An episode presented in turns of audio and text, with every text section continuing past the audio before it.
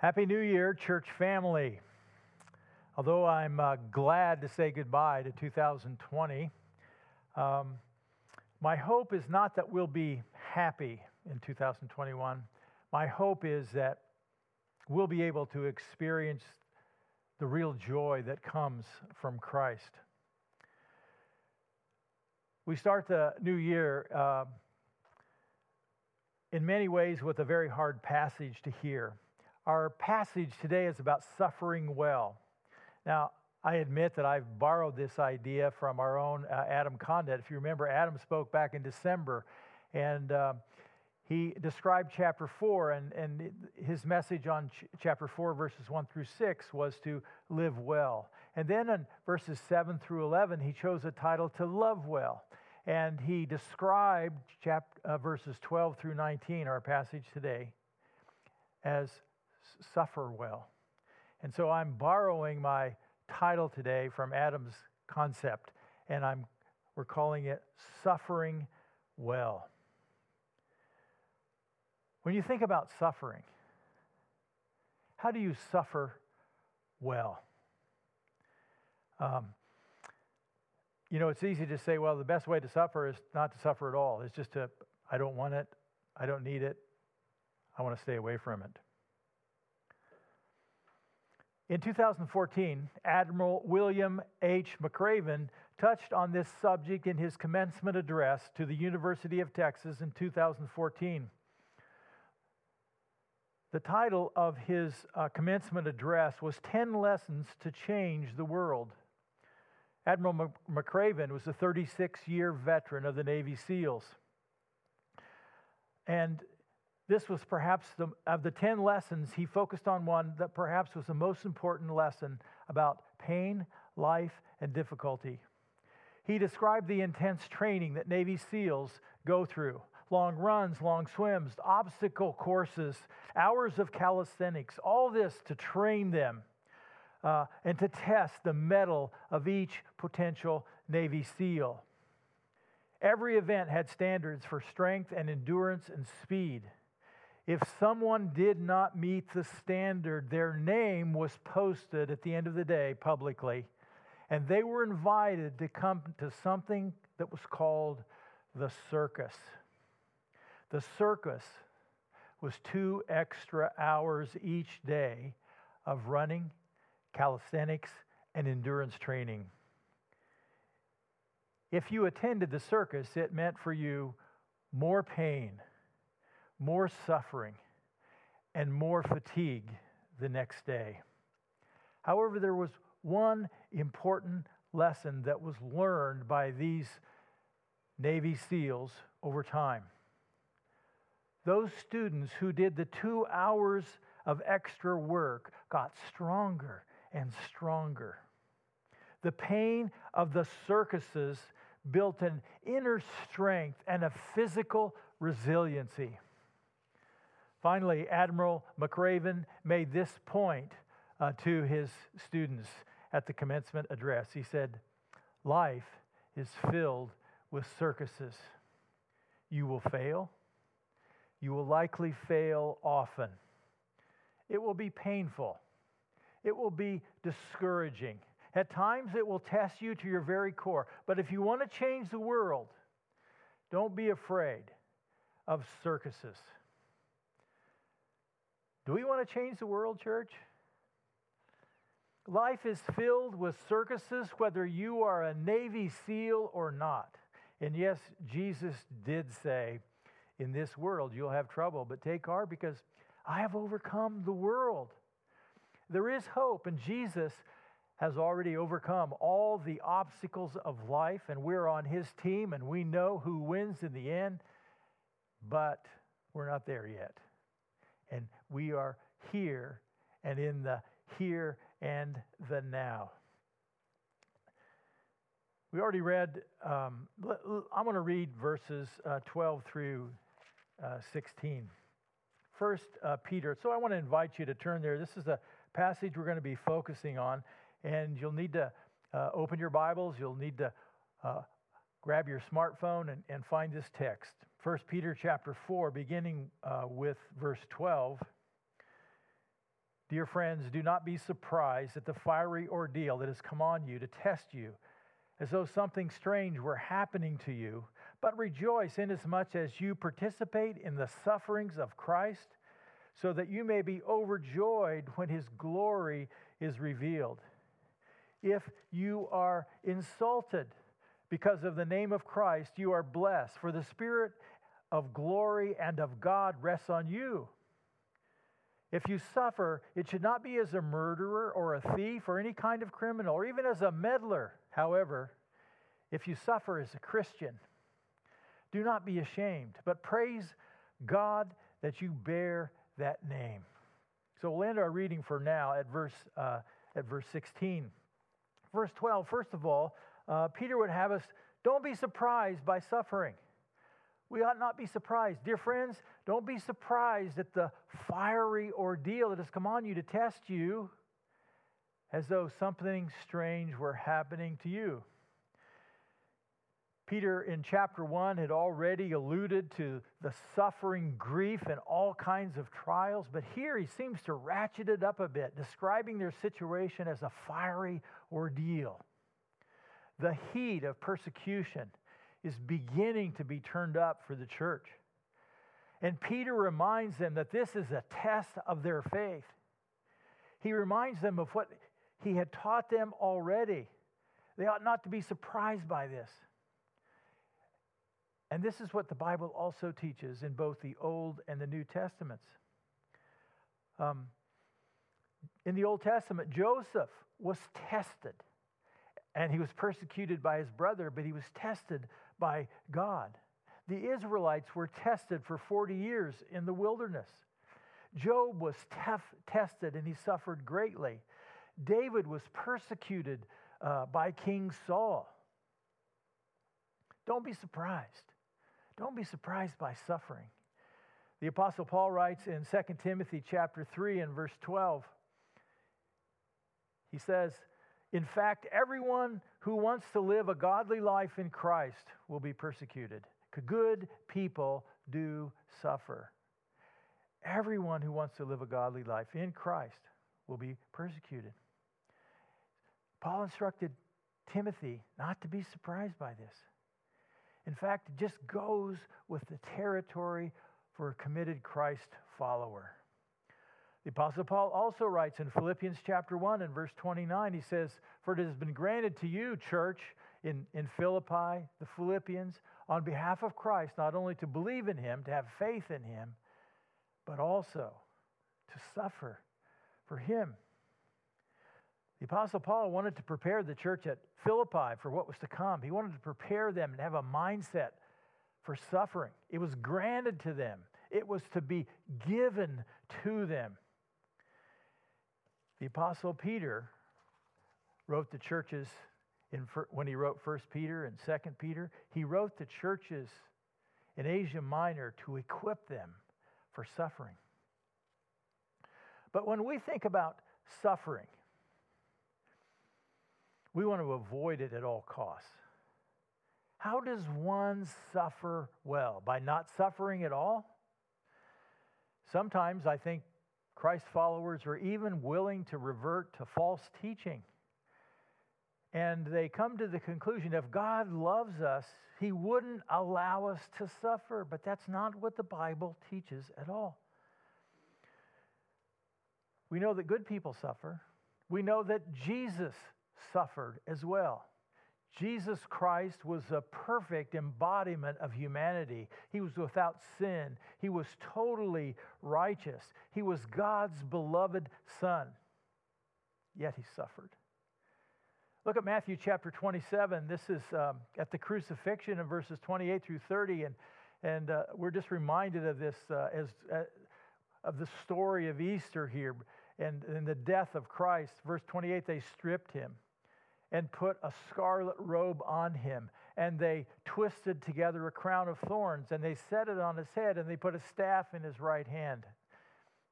Verse next slide. Then they knelt in front of him, and they mocked him. They made fun of him. Hail, King of the Jews, they said. They spit on him and took the staff and struck him on the head again and again. And then uh, just a few verses later, in verse 35, when they had crucified him, they divided up his clothes by casting lots. Jesus suffered in a lot of different ways. In a very short time, right here, we see in this passage he, passage, he was abused physically, he was abused emotionally, he was insulted, made fun of, he was the butt of jokes. And then when we come to this verse 35, it says, when they crucified him, it's just said simply, factually, it's done. But when they crucified him, they nailed his hands to the cross one at a time, one hammer blow at a time, each hand, and then his feet. He didn't deserve it. Good people do suffer. We come to verses 13 through 16, and Peter would have us to see the God side of suffering. So, when we think of suffering, we just think of, okay, this hurts, I don't want it, uh, it, it it's painful. But we need to take our eyes off of the immediate difficulty of suffering and have a look at suffering from an eternal perspective, uh, from the big picture, to see it as God sees it. God is not totally caught up in the here and the now of suffering. However, He is very aware. In fact, He's more aware of our personal experiences and the suffering in the world way more than we will ever be. There's a lot of reasons for suffering, and I, am not an expert on suffering, and I haven't experienced a lot of suffering in my own life. Sometimes people suffer due to poor choices and they face consequences.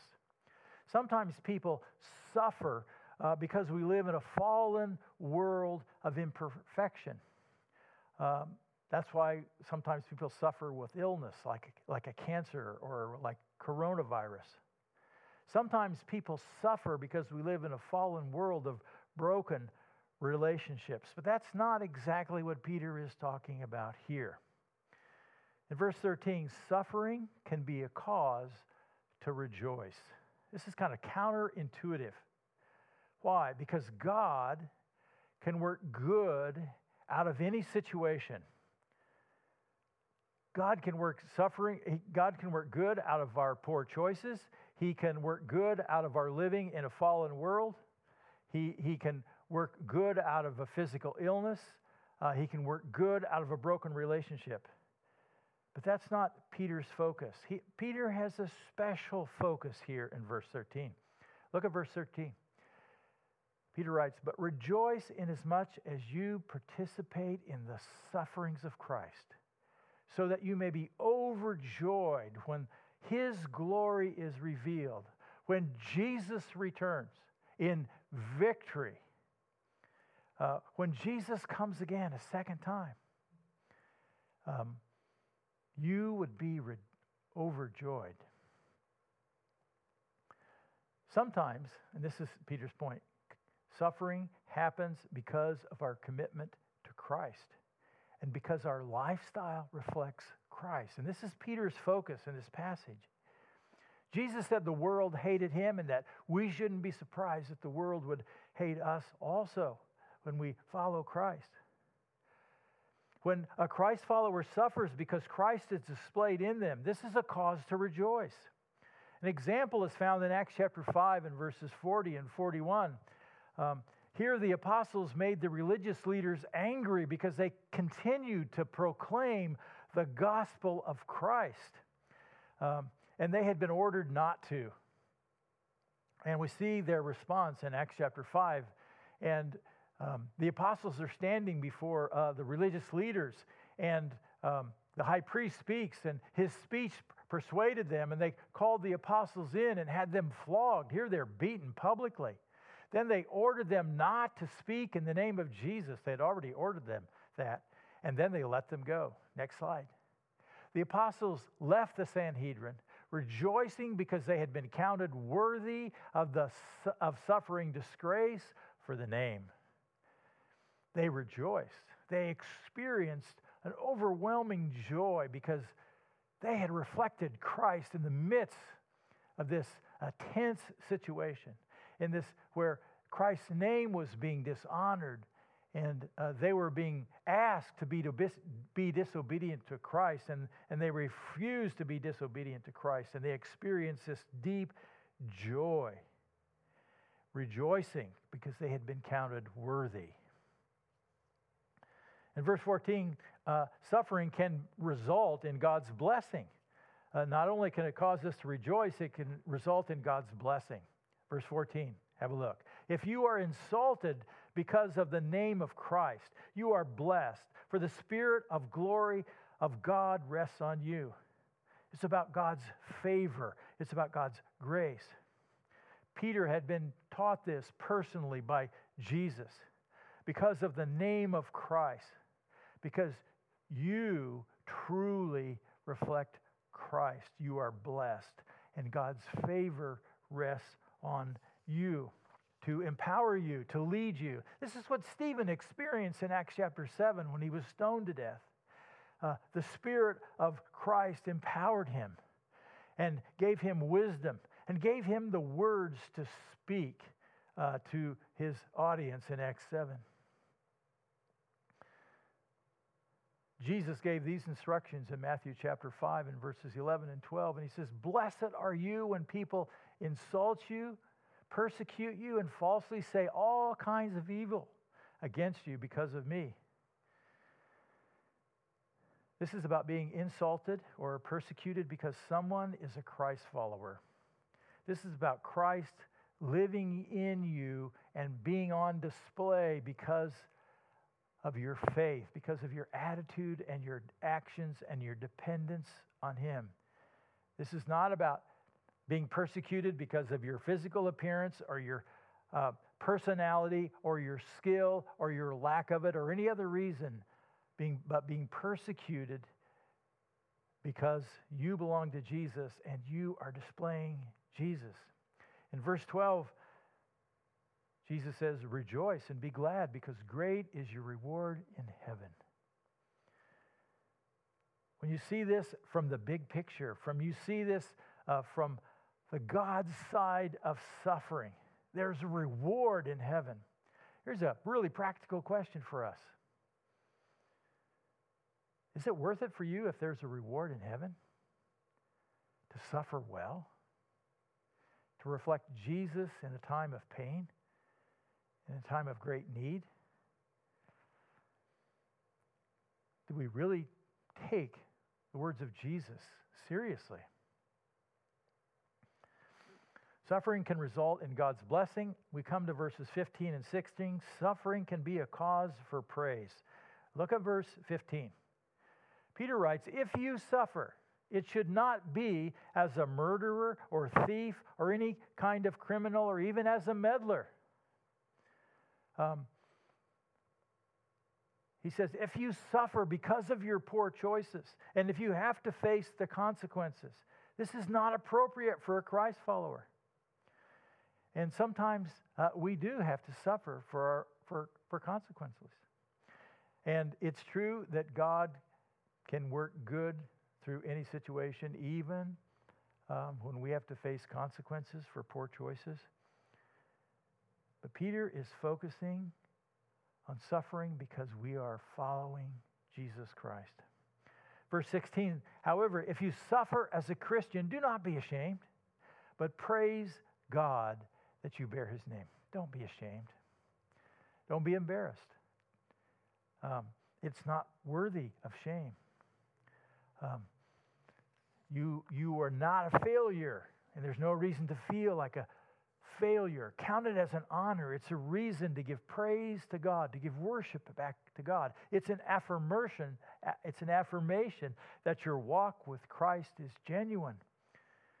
And people see Christ in you. Not just your human frailties, but Jesus working through you. This was the apostle Paul's personal experience in 2 Corinthians chapter uh, 12 verses 8 through 10 and this is a common passage that we, we look at sometimes. And he begins uh, verse 8. He says, three times I pleaded with the Lord to take it away from me. And he's referring to some kind of physical limitation that he experienced. Perhaps it was painful. Uh, he was unable to do some things because of this uh, physical issue that he experienced. And he said, Three times I, I asked the Lord, I, I prayed, and I wanted God to remove it. It, it, it, hurt. Um, and God replied, verse 9, but he said to me, My grace is sufficient for you. For my power is made perfect in weakness. And God said, No, Paul, I'm not going to take away this problem. I'm not going to take away your pain. I'm not going to take away your, um, your suffering because my grace is enough. It's sufficient for you. Uh, my power is made perfect in your weakness, Paul. Next slide. Paul writes, Therefore, I will boast all the more gladly about my weaknesses, so that Christ's power may rest on me. The, the Spirit of God, God's favor resting on him. That is why, for Christ's sake, I delight in weaknesses, in insults, in hardships, in persecutions, in difficulties. For when I'm weak, then I am strong. Paul f- found delight in his human limitations and his mistreatment by people. Not because he was a masochist, but because God's power worked through his weaknesses, and he found joy in that. He says, For when I am weak, then I am strong. I think this is pretty hard for us. We like to see Paul as our hero, but we'd rather not have the problems to gain God's power. Lastly, in verses 17 through 19, determined to stay the course through suffering. That's what Peter would have us do. Determined to stay the course through suffering. It requires intentionality. It requires that I understanding that suffering can work for my good. It requires that I accept suffering as a normal part of life. Look at verses 17 and, and 18 together. Here's what uh, the Apostle Peter writes He says, For it is time for judgment to begin with God's household. And it begins with us. What will the outcome be for those who do not obey the gospel of God? If it begins with us, what's the outcome going to be for those who don't obey the gospel? Verse 18 And if it is hard for the righteous to be saved, what will become of the ungodly and the sinner. Judgment starts with God's family to purify our faith. Now, this is not the, uh, about final judgment. That's not what Peter is talking about here. Because believers in Christ are saved from the penalty of sin. They will not be condemned. They will not face an eternal death, an eternal separation from God. They will not be in hell. This is about how God, our Father, trains his kids. It's about our response to difficult life circumstances. Do we cling to the all powerful, all wise, only God? Or do we seek comfort somewhere else? Do we rely on the resources that are only human? Or do we turn to the true and living God? Peter is suggesting in verse 17 that God's household, God's family, God's children have to experience some suffering in this life. There is a purpose to it. And that's the point uh, that goes back to the beginning of this book. And uh, look at 1 Peter chapter 1, verses 6 and 7. Peter started with this, and he's carrying it all the way through the book. He says, In all this, in all this turmoil, you greatly rejoice, though now for a little while you have, may have had to suffer grief and all kinds of trials. These have come so that the proven genuine, genuineness of your faith, next slide, of greater worth than gold, which perishes, even though refined by fire, may result in praise, glory, and honor when Jesus is revealed. Peter acknowledges the trials that the churches have suffered. They have struggled. They've experienced pain. They've experienced loss.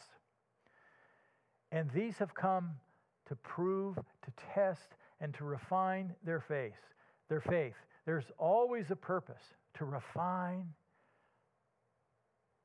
the faith of a Christ follower, a child of God. And when we our faith is refined, some of the props of life are removed, um, and we find out what, what do we count on? What are we trusting in? Who do we turn to? What are we relying on? Are we relying on people? Are we relying on things? Are we relying on chemicals? Or do we trust the one who loves us and gave his life for us? It brings clarity to our faith and purpose. We find out are we about ourselves first or are we about God first? In verse 18, Peter uh, is uh, alluding to Proverbs 11:31 If it is hard for the righteous to be saved what will become of the ungodly and the sinner? He acknowledges that a genuine believer can have a hard life can struggle can go through difficulty can experience pain and suffering and hardship before they get to heaven. It can be hard for the righteous to be saved. But what about the person who doesn't know God doesn't have a personal relationship with God through Christ. Sometimes those people appear like they have it all together. Sometimes it appears that non Christians really have a great life, life with no problems or little problems because of their fame or their ability or their money or their health. Yet the apostle Paul clearly identifies their outcome in 2 Thessalonians chapter 1. He's very clear. Scripture says, He, God, will punish those who do not know God and do not obey the gospel of our Lord Jesus Christ. How do you obey the, the gospel of the Lord Jesus Christ? By putting your faith in Christ who died for you. They will be punished with everlasting destruction and shut out from the presence of the Lord and from the glory of his might. Next slide.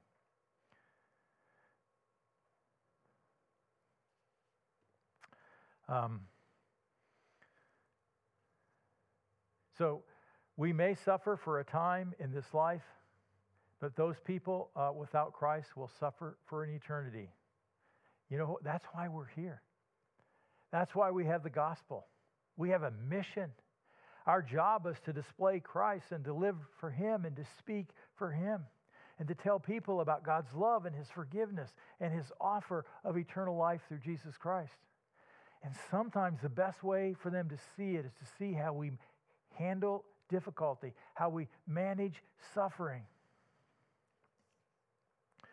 We come to the very last uh, section, very last verse in our passage in verse 19, and we see that full devotion to Christ is God's best resource for suffering. Full devotion to Christ. Suffering of any kind whether it's suffering uh, because of health, whether it's suffering a broken relationship, whether it's suffered, it's because of suffering from a failed career, suffering from um, our own personal choices and facing consequences, or whether we are suffering because of the cause of Christ. Full devotion to Christ is God's best resource. Here's what Peter writes in verse 19. He says, So then, those who suffer according to God's will should commit themselves to their faithful Creator and continue to do good. Those who suffer according to God's will should commit themselves to their faithful Creator. So, what is the final word on suffering? I should commit my life to the faithful Creator, the one who loves me, the one who designed me, the true and living God, the one who gave himself for me. I should commit myself to him. He's my creator. He designed me. He works for my good, even when I don't see it. He is faithful always. He always fulfills his promises. And he wants me to continue to do good. He wants me to continue to serve people. He wants me to continue to follow Christ and to be kind and to be patient with people. He wants me to love people. He wants me to be merciful. He wants me to be generous and reach out to people who have needs and to give back to Him faithfully. He wants me to rely on Him when life is hard, when I face pain. Romans chapter 12, verse 1 is a verse that kind of, I think, gives us a picture of, of committing our lives to our faithful Creator. Uh, Paul writes this, and he says, Therefore, he's writing to the church in Rome, he says, I urge you, brothers and sisters, in view of God's mercy. So when you think about it, when you think of what God has done for you, when you think about Jesus laying his life down as a sacrifice for you, when you think about the cost of his suffering death, so that our sins could be forgiven and we could know God personally and we could have resources right now and we could have heaven as our home and the possibility of rewards in heaven. In view of God's mercy, what should our response be? To offer our bodies as a living sacrifice back to God, holy and pleasing to God, about dedicating ourselves back to God. This is your true and proper worship. Jesus gave me his life, and so that I could be forgiven. And he demonstrated his love for me. And I have the opportunity to give my life back to him in service. And that's what Paul means by a living sacrifice. I'm giving myself back, whatever he wants. I want to follow Christ. Karen Watson was a young missionary in Iraq in 2004. She understood what it meant to place her life into the hands of her faithful Creator. Karen wrote a letter to her pastor back home to be read upon her death. And here is an excerpt from that letter. When God calls, there are no regrets. She writes, I tried to share my heart with you as much as possible, my heart for the nations. I wasn't called to a place, I was called to Him. To obey was my objective, to suffer was expected, His glory my reward. His glory my reward. Karen was executed in Iraq on March 15th, 2004. She wrote this letter one year before her death. Her letter ended with these words I was called not to comfort or success, but to obedience. There is no joy outside of knowing Jesus and serving Him. I was not called to comfort or success. Personally, I was very challenged by these words. Uh, it makes me ask Have I been called to a life of comfort? Is that what I am seeking now? Just to be comfortable? Have I been called to a life of success? Is that really what I'm pursuing? Or have I been called to a life of obedience? Is that how I live? Let's pray together. Gracious God, um, we begin a new year. And today we're talking about suffering. And some have experienced more suffering this past years than others. Perhaps some of us will experience suffering that we didn't expect in 2021. God caused us to be mindful that our responsibility is to follow Christ, that our responsibility is to live in obedience to our Lord Jesus Christ, who loved us and gave himself for us. Father, may we give ourselves to you. May we humbly, reflectively stop and count the cost. Even if we have done this before, given ourselves to you totally, and maybe even taken control back from our lives.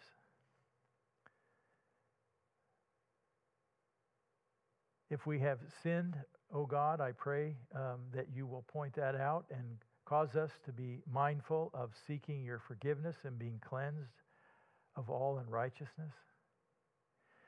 Father, may you fill us with your Holy Spirit.